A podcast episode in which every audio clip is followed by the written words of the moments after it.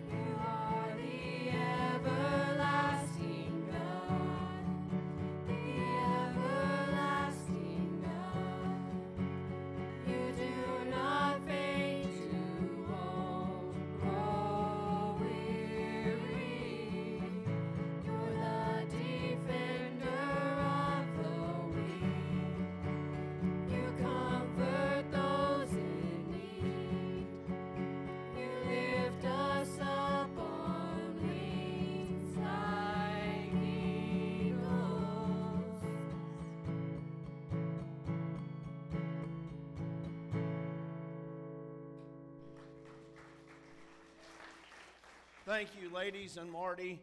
Um, so Ace is sick, and I, I'm gonna, I'm gonna tell you right now, I would love to come give you a big hug and just pick you up and troll you around, especially Stacy. But I have been sick like all week. I have a pretty bad cold, and um, my fellow announcer, my rodeo announcer, told me to order some of these Fisherman Friend cough drops from England and they work. So I, I, I think we'll make it through the sermon today. But I'm not going to hug you today, but I want you to know I love you, and I'm glad you're here uh, to worship with us today.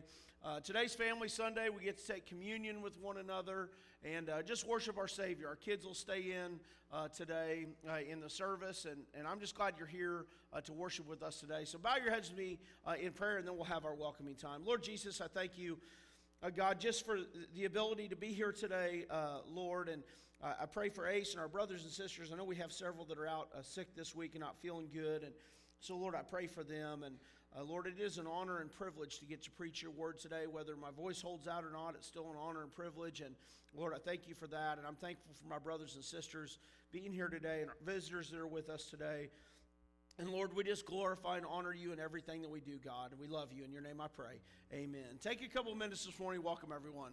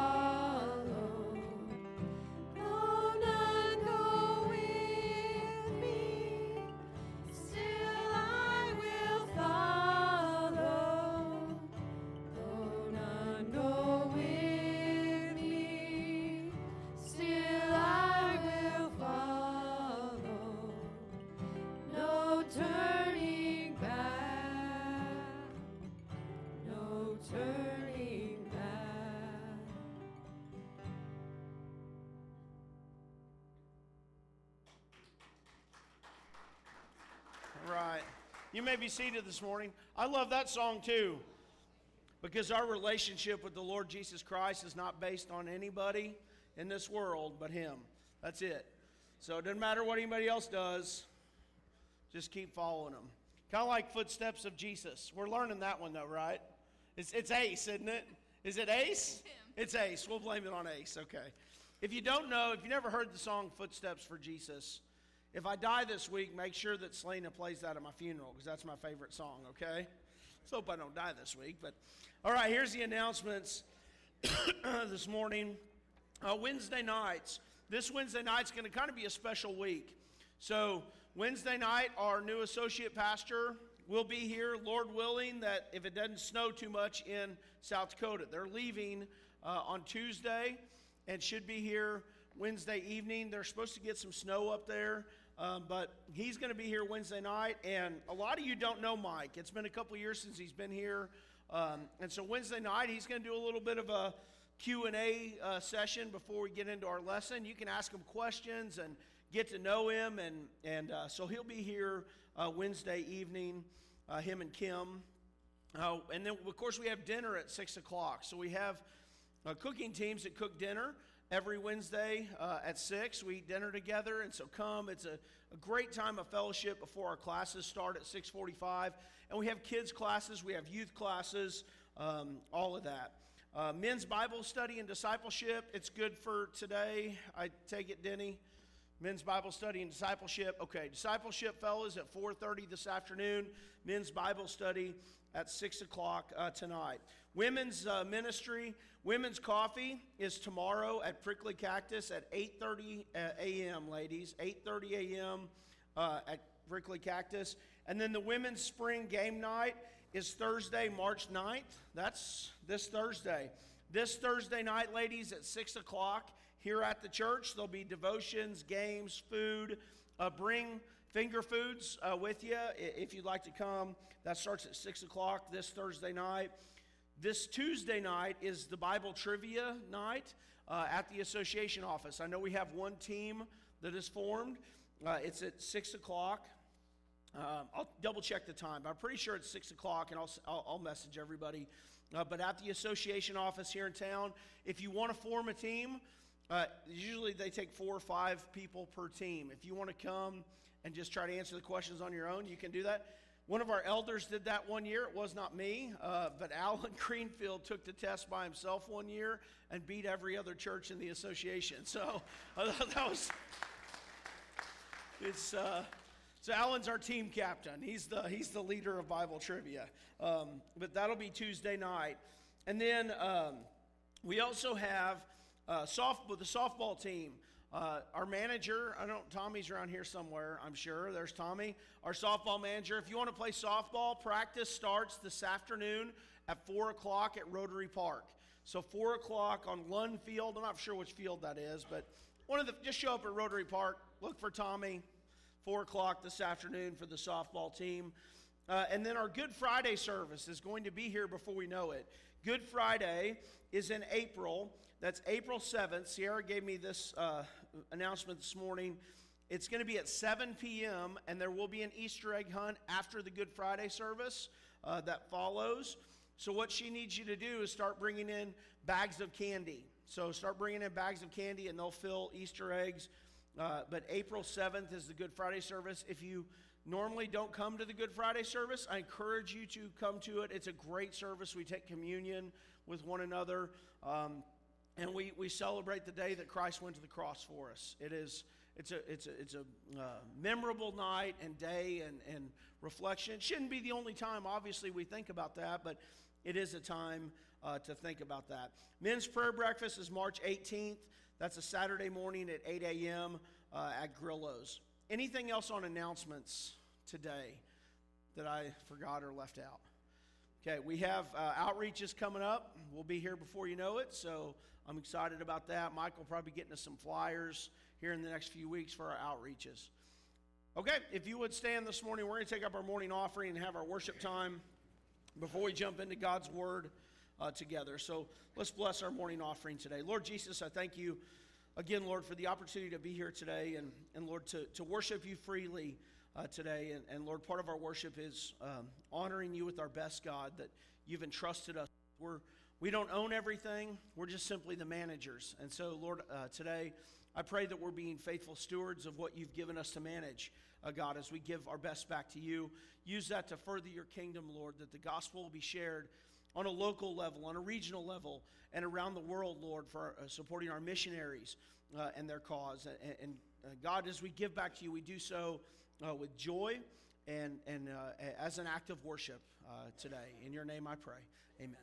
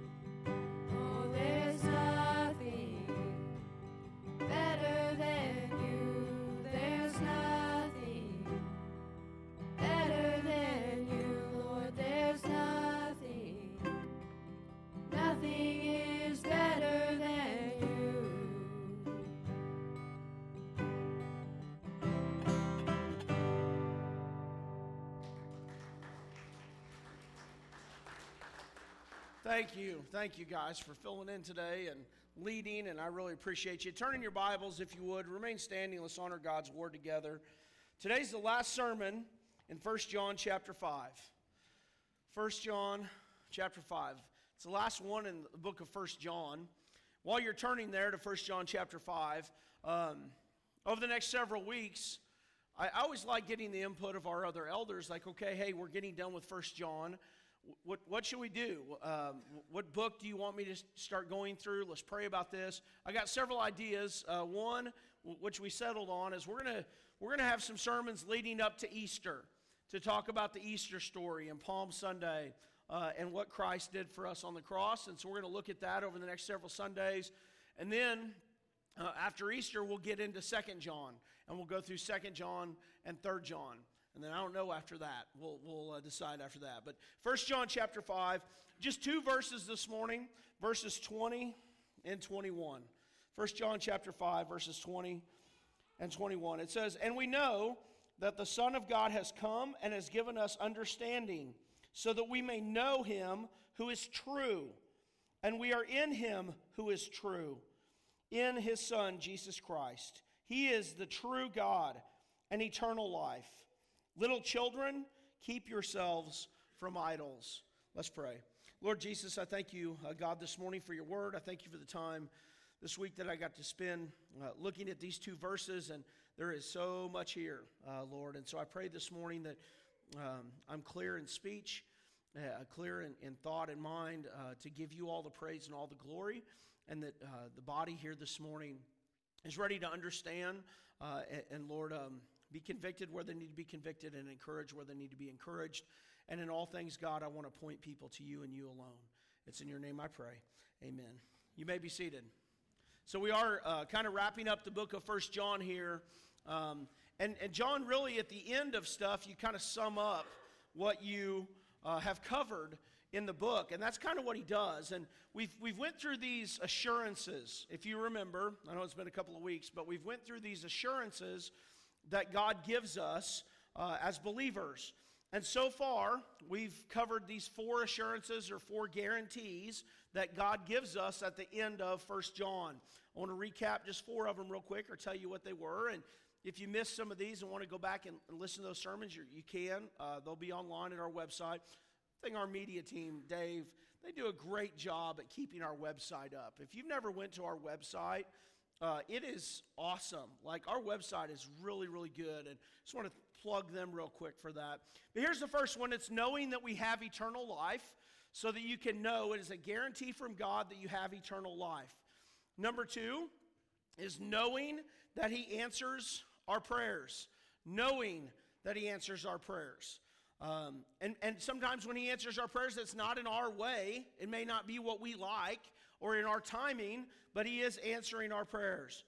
Number three, knowing that you have victory over sin and Satan. Ultimately, when you read this whole book or this collection of books that we call the Bible, if you read the end is very good. You have victory. We have victory when you're in Christ. There's a lot of debate about the ending and how what the ending is going to look like. But let me say, if you're a follower of the Lord Jesus Christ, you have victory uh, in the end. The fourth is knowing that we belong to God, knowing that we are His, we are His children, the sheep of His pasture. And so, so today I want to finish out two points.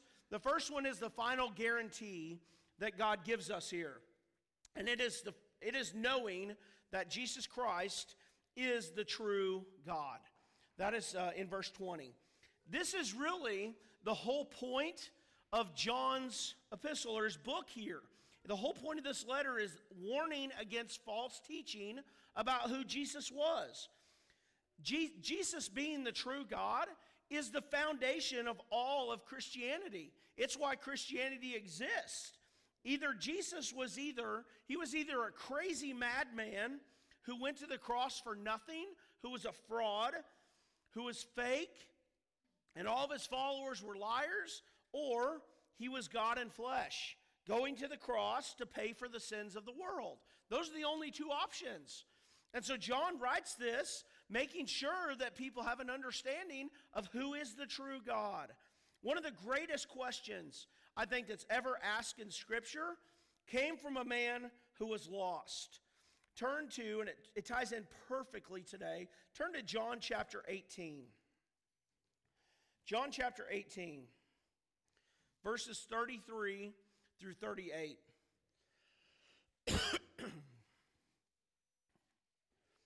John 18, 33 through 38. It says this So Pilate entered his headquarters again and called to Jesus and said to him, Are you the king of the Jews? Jesus answered, Do you say this of your own accord, or did others say it to you about me? Pilate answered, Am I a Jew? Your own nation and the chief priests have delivered you over to me. What have you done? Jesus answered, My kingdom is not of this world. If my kingdom were of this world, my servants would have been fighting that I may not be delivered over to the Jews. But my kingdom is not from this world. Then Pilate said to him, So you are a king? Jesus answered, You say that I am king. For this purpose I was born, and this purpose I have come to the world to bear witness to the truth. Everyone who is of the truth listens to my voice. Pilate said to him, What is truth? After he said this, he went back outside to the Jews and told them, I find no guilt in him. What a question. What is truth? What is truth? It's a question that I think many, many people, maybe you here today, wrestle with. A question that we ask ourselves over and over. A question that I want to answer scripturally today. Not, not me answering, but God answering this question through His Word. What is truth? What is truth? Because we're told in verse 20 that Jesus Christ is what? The true God. So, what is truth? In defining what truth is, we really need to start with what truth isn't. Here's some things that truth isn't. Truth isn't what simple works or that simple works. Truth is not simply what is coherent and understandable. Groups of people can come together with conspiracy theories based upon falsehoods. It doesn't make it true just because you have a group of people that may agree on something. Truth is not what makes people feel good. Truth is not what the majority says. 51% can agree on something, and that something can still be very wrong. Truth is not defined by intentions. Someone can have very good intentions and still be very, very wrong. I think of uh, some, some of my friends that are Mormons, very good intentions, great family oriented people, very conservative, love their families, but they're wrong about the truth of Jesus. They're still wrong. Truth is not as uh, truth is not what is publicly proved. A truth can be privately held, such as what? Like a buried treasure. Only a few people know about it, but they, it's still a treasure that's there. The Greek word for truth literally means to unhide something or to hide nothing. It conveys the thought that truth is always there, always open, available for everyone to see, nothing hidden. There are so many challenges to truth today. One that I think of often is moral relativism. It teaches that truth is relative to the circumstances, and there's no such thing as absolute truth. If that's the case, and moral relativism is true, then there's really no point to anything. Then we are simply nothing but stardust. Stars bang together, and the Big Bang Theory happens, and everything develops from there. So, me and you would come from stardust. So, things like murder or stealing wouldn't matter. No, you're just stardust. Yet nothing would matter. Another popular one is pluralism. It says that all truth claims are valid. Well, that's impossible. That on in itself is impossible. It's really silly. If, if, if one person says that 2 plus 2 equals 4, and another person says 2 plus 2 equals 5, pluralism would say, well, they're both right. We know that can't be the case. The spirit behind this kind of thinking is all over our country today. It's all over. It's in the form of what we call open mindedness. We see it in a lot of young people wanting to identify, sounds silly, but as dogs or cats. We see that, we hear about it. Or they can't figure out what kind of gender, what gender they are. To them, everything is truth. And truth would be based upon their feelings. It's really ridiculous. It's really ridiculous. We, I know, we know that 2 plus 2 doesn't equal 5. So not everything can be truthful. Well, why do people come up with these ridiculous ideas when trying to answer about truth? Because let me say this morning that truth is very offensive. The truth can be very offensive. They come up with these ideas and we're called what? Narrow minded. Our society would claim that anyone who says there's an absolute truth is very narrow minded. The truth is very narrow minded. 2 plus 2 equals 4. That is the only correct answer. There's not another correct answer. Another, another thing that they would say is, well, it's very arrogant. Is it arrogant for Sierra as a fifth grade teacher to mark the paper wrong when a student says 2 plus 2 equals 5? Not at all. That's not arrogant. What is she doing? She's sharing the truth. She's correcting a falsehood. It's not arrogant. They would say it is. Well, it's exclusive. It's holding a position of absolute truth would exclude many people. That is absolutely very true. Anybody who answers anything different to the question 2 plus 2 equals 4 would be excluded from getting the correct answer. You see how simple and logical this is? And we, we make it very illogical. People make it very illogical based upon their feelings and what they want to feel. People would say, well, sincerity matters. Being sincere.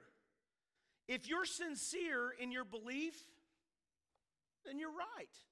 Just be really sincere. Listen, I thought of this when, I was writing this, but it doesn't matter how sincere I want it to be that my Broncos won the Super Bowl a couple of weeks ago. They didn't. The Chiefs did, right? Okay. Or it doesn't matter how sincere I am that if I think that rat poison that I put outside if I eat that like candy or like these cough drops, it doesn't matter how sincere I am in thinking that rat poison is candy. If I eat it, I'm going to be in the hospital or be dead. Sincerity really doesn't matter. So, why is it so important to understand and embrace the concept of absolute truth?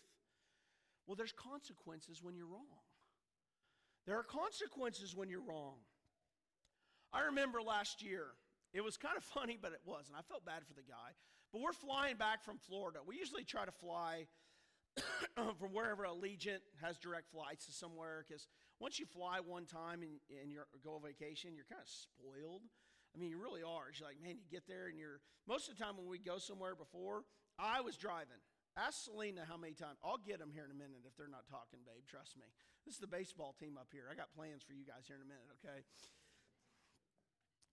But we would drive. But guess how many times mama drove on vacation? No.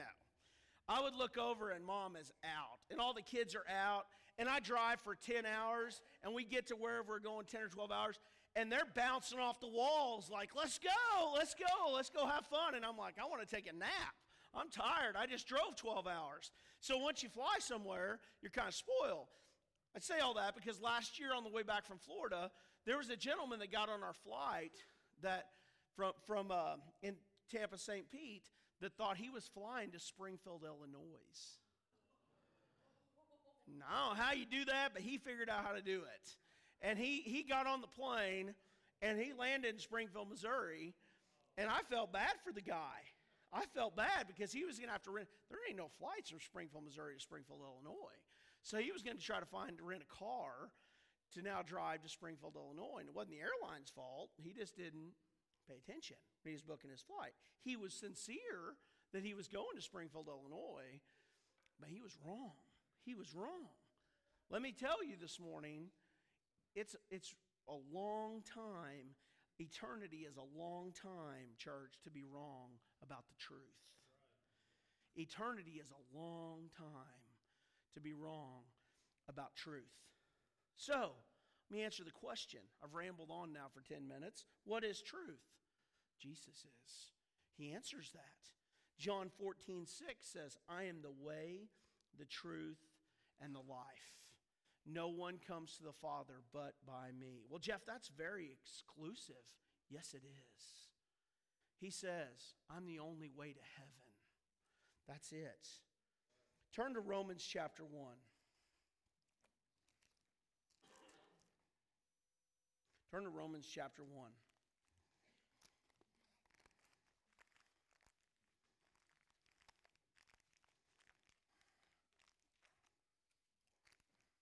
Romans chapter 1, verses 1 through 4. It says, Paul, a servant of Christ Jesus, called to be an apostle, set apart for the gospel of God, which he promised beforehand through his prophets and the Holy Scriptures concerning his Son, who was descended from David according to the flesh, and was declared to be the Son of God in power according to the Spirit of holiness by his resurrection from the dead, Jesus Christ our Lord.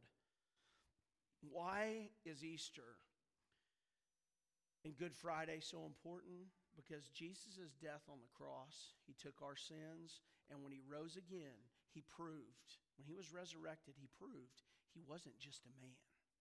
His resurrection proved what? That he was the true God. It proved John 14, 6. It proved his words that I am the truth. Listen, that's the whole point of First John. That's the whole point of the book. Knowing the truth of Jesus Christ, knowing that He is the true God. Listen, I would love to be able to say this morning, I legitimately would. I would love to be able to say, just believe what you want. There's many roads to heaven. Just do you and be happy and live your life, and we'll all one day be in heaven together. But that's not what the Bible says. That's not what it says. So we can't relay that message because that wouldn't be sharing the truth. If I teach my kids or these kids that 2 plus 2 equals 5, you would say you're not a very good teacher. We're not going to have you teach our kids because you're teaching them falsehoods. You're teaching them false things.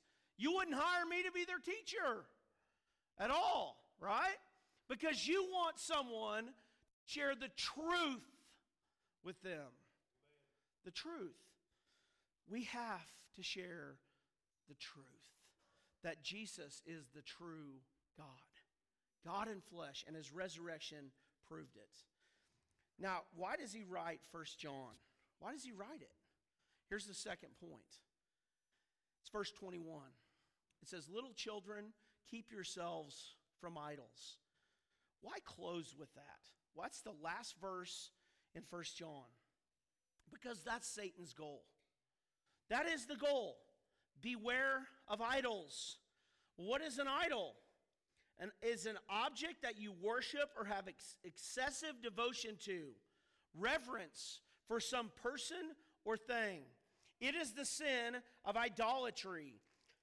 Turn, if you would like, or I can just read it, to Exodus chapter 20. Exodus chapter 20, verses 3 through 5.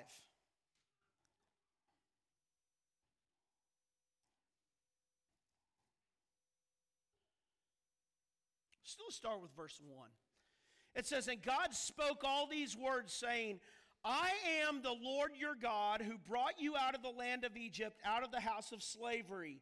You shall have no other gods before me. What's that? What's the, what is that the first of? Ten Commandments. The first commandment is don't have any other gods before me. Verse 4 You shall not make for yourself a carved image or any likeness of anything that is in heaven above, or that is in the earth beneath, or that is in the water under the earth. You shall not bow down to them or serve them, for I, the Lord your God, am a jealous God, visiting the iniquity of our father of your of the fathers on the children to the third and fourth generation of those who hate me. This is one of the Ten Commandments, and God takes this very serious. In fact, he takes it so serious that he says in Exodus chapter 23, verse 13, not to even mention the name of a false God. Don't even let it be on your lips. Not even to worship it, but he says, don't even mention it. Here's the verse it says, Pay attention to all that I've said to you, and make no mention of the names of other gods, nor let it be heard on your lips. He didn't want you talking about false gods. Well, then now we have his children start to marry people that worship false gods. He didn't want that. He didn't want his children to get involved with anybody who worshiped false gods. Because what would it do? It would lead them to compromise in their life. It would pull their hearts away from the one true God. I was reading this week one of my Bible, my yearly Bible plan about Samson. Oh man. You want you always want a muscle man story?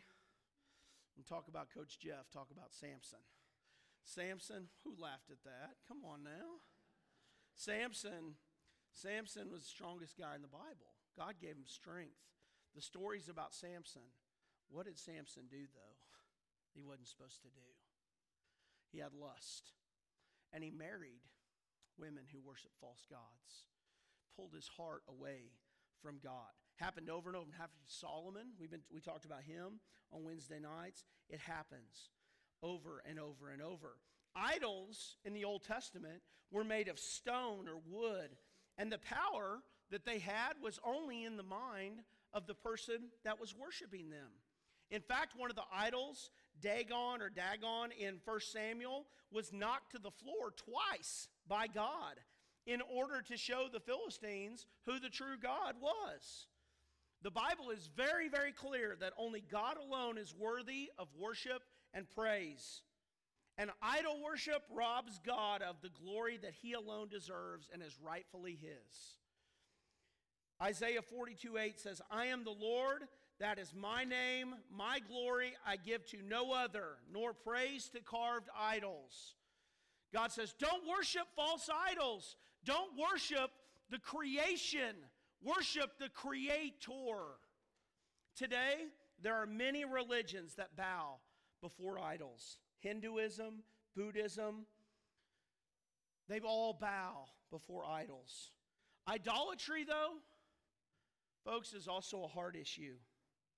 It's giving anything else glory or honor or worship or reverence to. Anything else. I'm not going to fo- focus this morning, this last point, on bowing down to, to golden statues or wooden carvings. You know why I'm not going to focus on that? Is it a problem across the world? Yeah. But is it a problem in Marshfield, Missouri? I don't think so. Maybe in some sense. But what is a problem is idol worship in our hearts. And here's the idols that we make in our heart. I thought, I thought of these. It's got three of them. One of them hits home for me. First one, materialism, getting more stuff, feeding our egos with wanting more and more. Many Americans build bigger homes, bigger closets, in order to put all the stuff that they buy, which most of it hasn't even been paid for yet. It's really nothing more than covetousness. It's never enough to make you happy. It's trying to make you happy. The only thing that brings true joy, true contentment, and peace in one's life is Christ. That's it. Philippians 4 11 through 13 tells us that. You can look that one up today later. The second one, pride, ego, obsession with your career or your job, working 60, 80 hours a week, weekends, vacations, all spent working, trying to figure out how to make the business more successful, how to get that promotion, closing the next deal. All the while, our families who God placed us over are starving for attention and love. The Lord who created us, who gave us the job for us to manage, we spend no time serving in the church body or attending. Oh, don't have time for that, God. Don't have time for that. Jesus warns us of this. I want to read you these verses. It's in Matthew 6, 19 and 20, some of my favorite verses. It says, Do not lay up for yourselves treasure on, on earth where moth and rust destroy and where thieves break in and steal, but lay up for yourselves treasures in heaven where neither moth nor rust destroys, where thieves do not break in and steal. For where your treasure is, there your heart will be also. There's nothing on this earth, nothing, nothing on this earth that we can acquire, that we can build, that we can gain at all is going to satisfy us. We're going to keep wanting more and more and more. The only thing that satisfies is contentment through Christ. That's it. No amount of money, no amount of jobs. Hey, work hard. Christians should be known for working hard. That's not what I'm saying. I'm saying you're working hard, but now we're working an extra 30 hours a week because I want a bigger house. And your son wants you to play ball with him outside.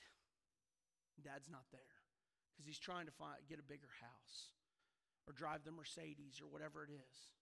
It's junk, it's garbage compared to what God has given us the responsibility of, dads, in our households.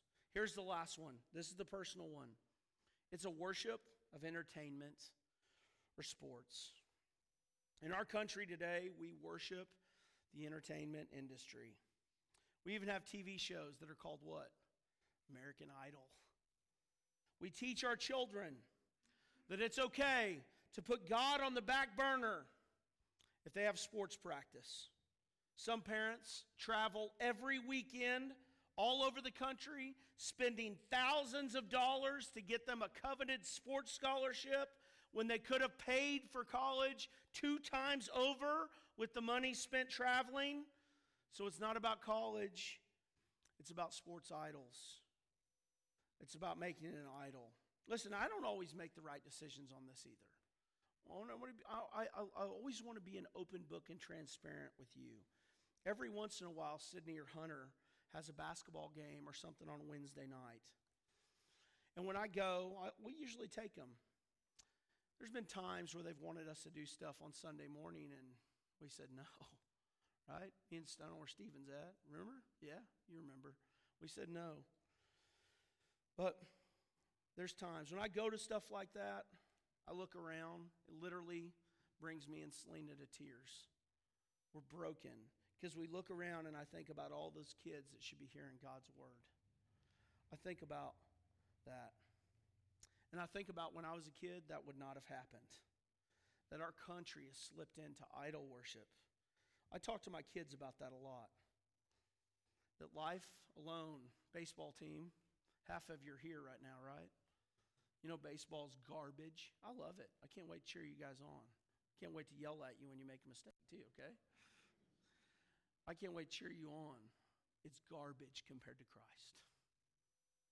Don't ever let, if, if somebody, if you ever hear me or Stephen, your football coaches, tell you, hey, we're going to start practicing on Wednesday night, fire us as the coaches. Okay? It's garbage compared to Christ. Life is found in Christ alone. Christ brings fulfillment.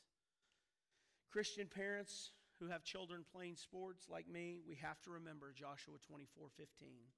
As for me and my house, we're going to serve the Lord. I want to close with this. I'm going to recap this. I'm going to ask the worship team to come this morning. Jesus is the truth, He's the only way. If there is anything in your life that is keeping you from worshiping Him, using your spiritual gifts for him, then it's idol. It's an idol. It's an idol. I'm confident this morning that the Holy Spirit will work that out within you. Not my words, but the Holy Spirit working that out. We're also this morning about ready to take communion. This is an extremely important time. I want to tell everyone that we don't require you to be a member here at Crossbridge. You don't have to be a member to take communion with us, okay? What you do have to have done is publicly professed Jesus Christ as your Lord and Savior. Publicly said, Jesus, I put my faith that you died for me on the cross, that you rose again and defeated death. You are my Lord and my Savior. If you've done that, I welcome you to take communion with us. But we're also given a warning in Scripture that I'm going to read this every time until I'm not reading it anymore and I'm in heaven. It's in 1 Corinthians 11. It says, Whoever eats of the bread or drinks of the cup of the Lord in an unworthy manner will be guilty concerning the body and blood of the Lord. Let a person examine himself then, and so eat of the bread and drink of the cup. That is why many of you have, are weak and ill, and some have died. Paul gives a warning. He says, Don't take the Lord's Supper, number one, if you're not a follower of Christ. Because what? You can get sick or die. Don't take of it in an unworthy manner. Brothers and sisters in Christ here this morning, if you have unconfessed, unrepentant sin in your life, don't take communion this morning. Confess your sins to God. Agree with Him about your sin and turn from that. You can do that during the invitation time. You don't need to confess your sins to a priest or the preacher. You confess them to God, and He restores you. He says, If you confess your sins, I am faithful and just. He will forgive you and cleanse you from all unrighteousness. That He's faithful and just. So you have this opportunity before we take communion uh, this morning. I'm going to ask you to stand. If you need to come today and do that, you can. If you need to do that at your seat, you can. Maybe you're here this morning, you've been part of this church for a while, and we're going to be starting another new member class before too long. Maybe you need to come up here and say, Look, we want to be a part of the body of believers. That's important. Do you understand it's important to be a part of the body, to use your gifts that God's given you to serve. It's important. If you need to do that this morning and tell this congregation, I want to become a member here, you can do that uh, today also. Let's bow our heads. Let's pray. Lord Jesus, I thank you, God, this morning. Thank you, Lord, for giving me the, the voice to get through uh, your word today, uh, God. And I pray, uh, I pray, Lord, that there's nothing in my life, Lord, that I'm making an idol out of. Lord, I pray that you just show me in my life areas that I need to change and be better and follow you more. Lord, I thank you for dying for me. Lord, if there's people here this morning that have things in their life that they're they're not bowing down to them physically, but they're bowing down to them in their heart. I pray, Lord, they turn from that. Lord, I pray they use their gifts and talents to glorify and honor you. And Lord, I pray uh, for this church body that we are an active force this summer, this spring, in our local community, sharing the truth of who you are. Even though it, it may, it may be inconvenient for us, it may be scary, Lord, we just share the truth. And Lord, uh, I know you'll use that and bless that. We love you. In your name I pray.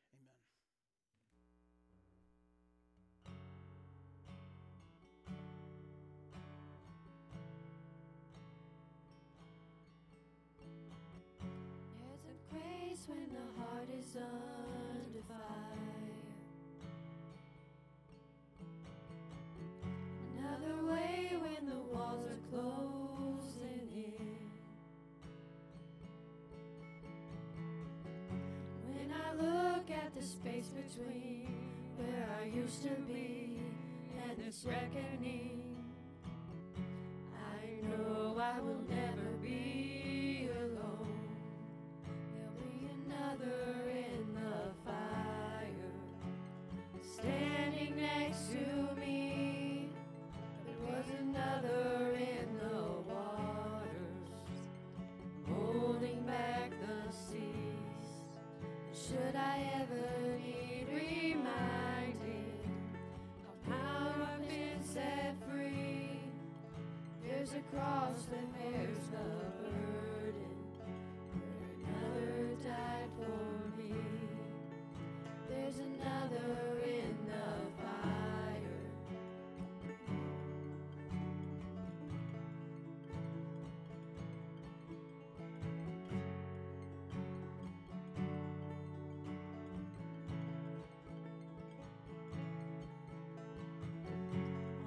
dead, left for dead beneath the waters.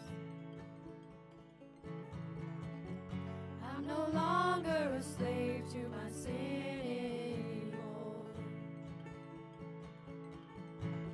Should I fall in the space between what remains of me and this reckoning?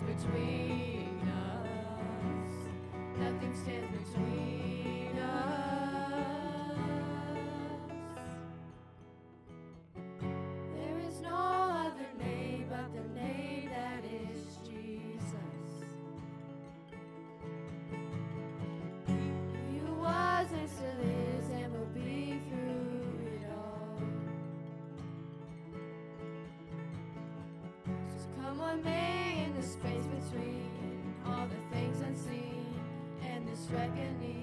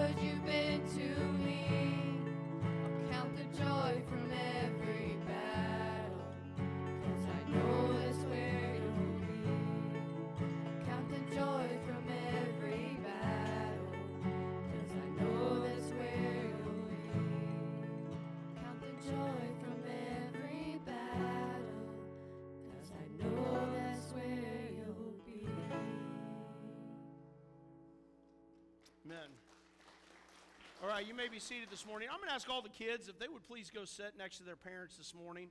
What I don't want to happen uh, today is I don't I don't want a child to take communion not knowing. And so what I, ask, I want to ask make sure parents uh, take control of their children. Uh, not that they're wild, not in that sense, but if they well they are wild. Mine are are, but. Uh, if, if they if they have profe- publicly professed Jesus Christ, they can take communion with us. If they haven't, don't let them take communion. This isn't animal cracker time, right? We can do that after, right right after uh, this important thing. I'm gonna ask our elders if they would come this morning.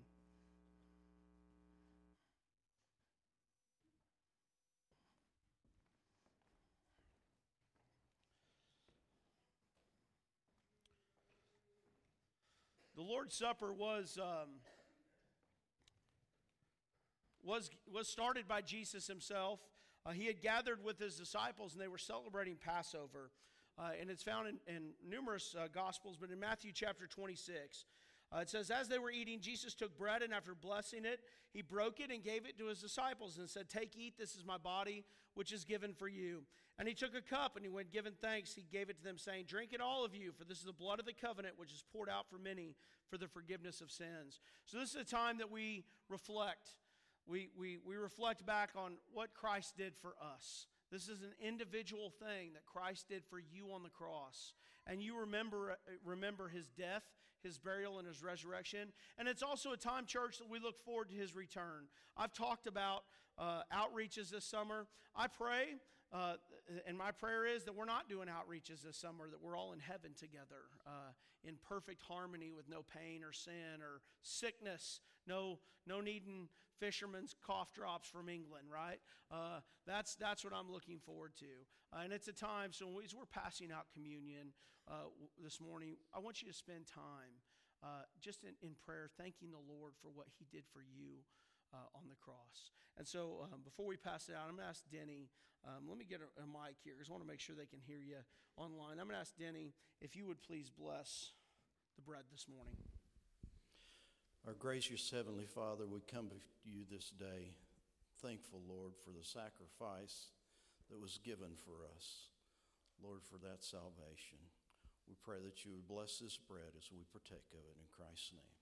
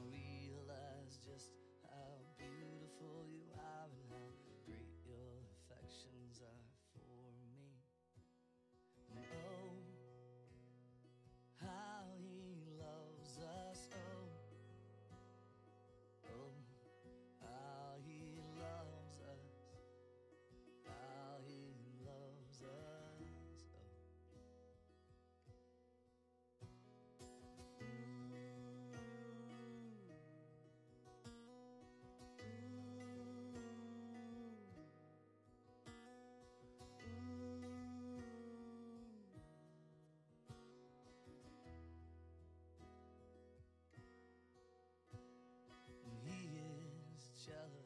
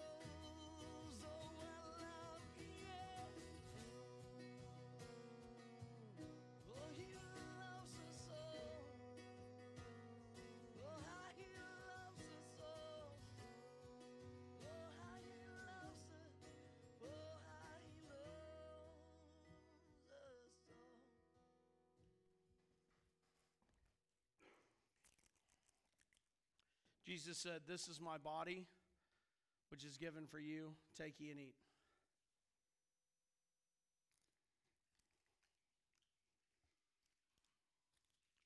He took the cup and he blessed it. I'm going to ask Mike if you'd please bless the cup this morning. Lord Jesus, we just thank you, Lord, uh, for the blood that you shed on the cross, Lord. Uh, your word tells us, Lord, that we are washed clean by your blood, Lord. And so I just pray that this morning, Lord, we won't take this, uh, this communion in vain, Lord. We just love you and thank you. In Jesus' name I pray. Amen. Thank you. Jesus said, This is the blood of the covenant, which is poured out for the forgiveness of sins. Take ye and drink.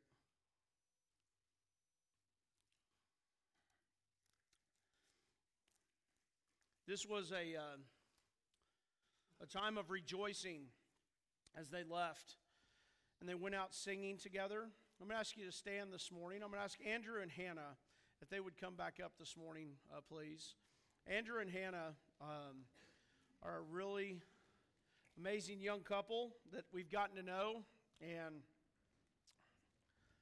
I don't know if you guys know this or not, but they are adding to their family again. Yeah. And so uh, I'm really excited for them. And, and they've came this morning and saying, hey, we want to be a part of this local body of believers. And uh, they moved out here from Washington, um, and, correct, Washington, yep, Washington. And so they're some West Coast transplants. And uh, I'm really glad that they're here. Several of you, right? Yeah. And um, you guys have anything you want to say this morning?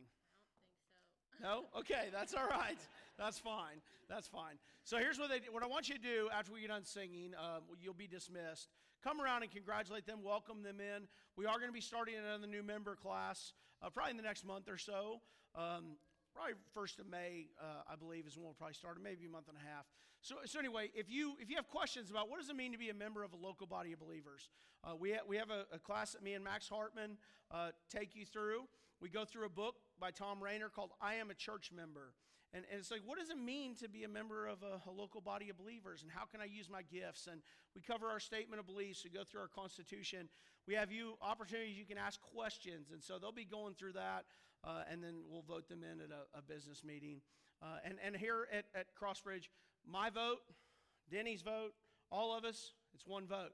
So they're going to be voting members on things that we decide with the new building and or anything else with ministry, just like us. We don't have a hierarchy of, of, of leadership. So we're all in this together.